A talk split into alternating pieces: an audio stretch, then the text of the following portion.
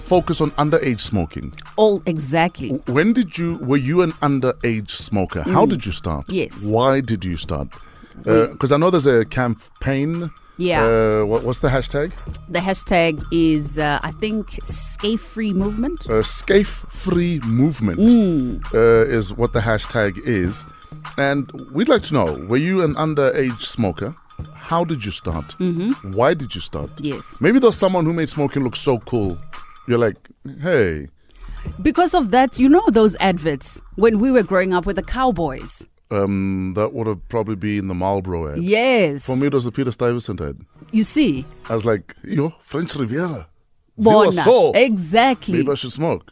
But I never, I never smoked. Did you try it though? We tried with leaves when we were in grade three. Yes. and uh, I almost choked to death. And I was like, I'm never smoking ever again. I but we think- tried with leaves from a tree. I think I tried when I went to varsity because that's when I just I lost my mind in the first year of varsity and I went crazy. Yes. Started I I s- tried drinking. I s- you know I tried smoking. So all my friends would go out and they'd smoke when they're drinking. Yes. And I tried it and it was the most disgusting thing that I've ever experienced. So I was like, nah, maybe Heaven. not that. Were you an underage smoker? Maybe you are currently an underage smoker. How did you start? Why did you start? Are you struggling with uh, quitting? Uh, please voice note us. We'd love to uh, learn about your journey.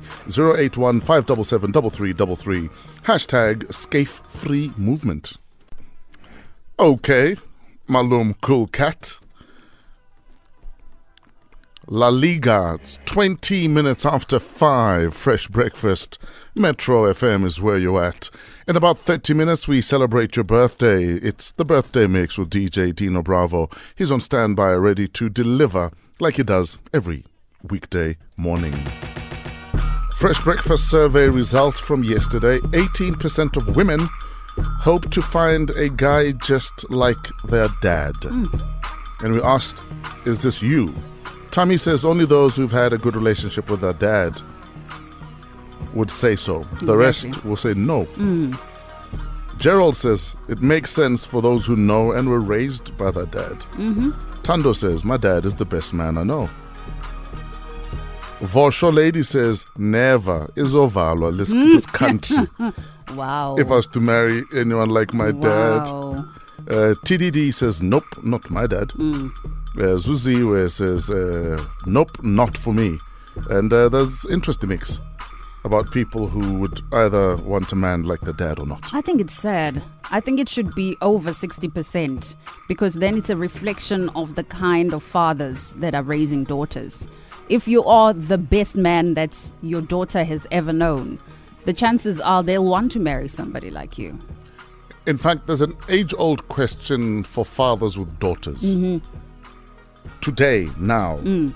if she was of age, would you allow your daughter to marry you? Someone like you. Or Yeah. you, exactly. Exactly. If you wouldn't, then maybe you need to do better. And reflect on why you actually wouldn't want that It's for a, you. di- it's a difficult statement, that. Yo. Anyway, today's Fresh Breakfast survey 53% of travelers have no idea about what. 53%. 53% of travelers have no idea about what. I would say what the um, transport system is in the country that they are traveling in. Yeah. They figure it out when they get there. I'd say 53% of travelers have no idea where they're spending the next night. Oh, wow. They're just going and. no, I'm not that traveler. No? No, no, no, no. I need to know exactly where I'm going to be sleeping. Is it safe? I will vet the place, those types of things. Surely there's an excitement in I'm traveling and let's see where God takes me. I, no. Maybe it's your ultimate test of is God there for me?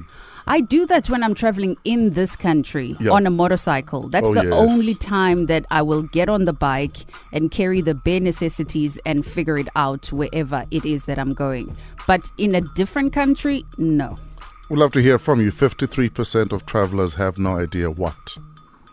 Uh, Bridget says about the rules and the laws of the country they're traveling to. Mm-hmm, mm-hmm.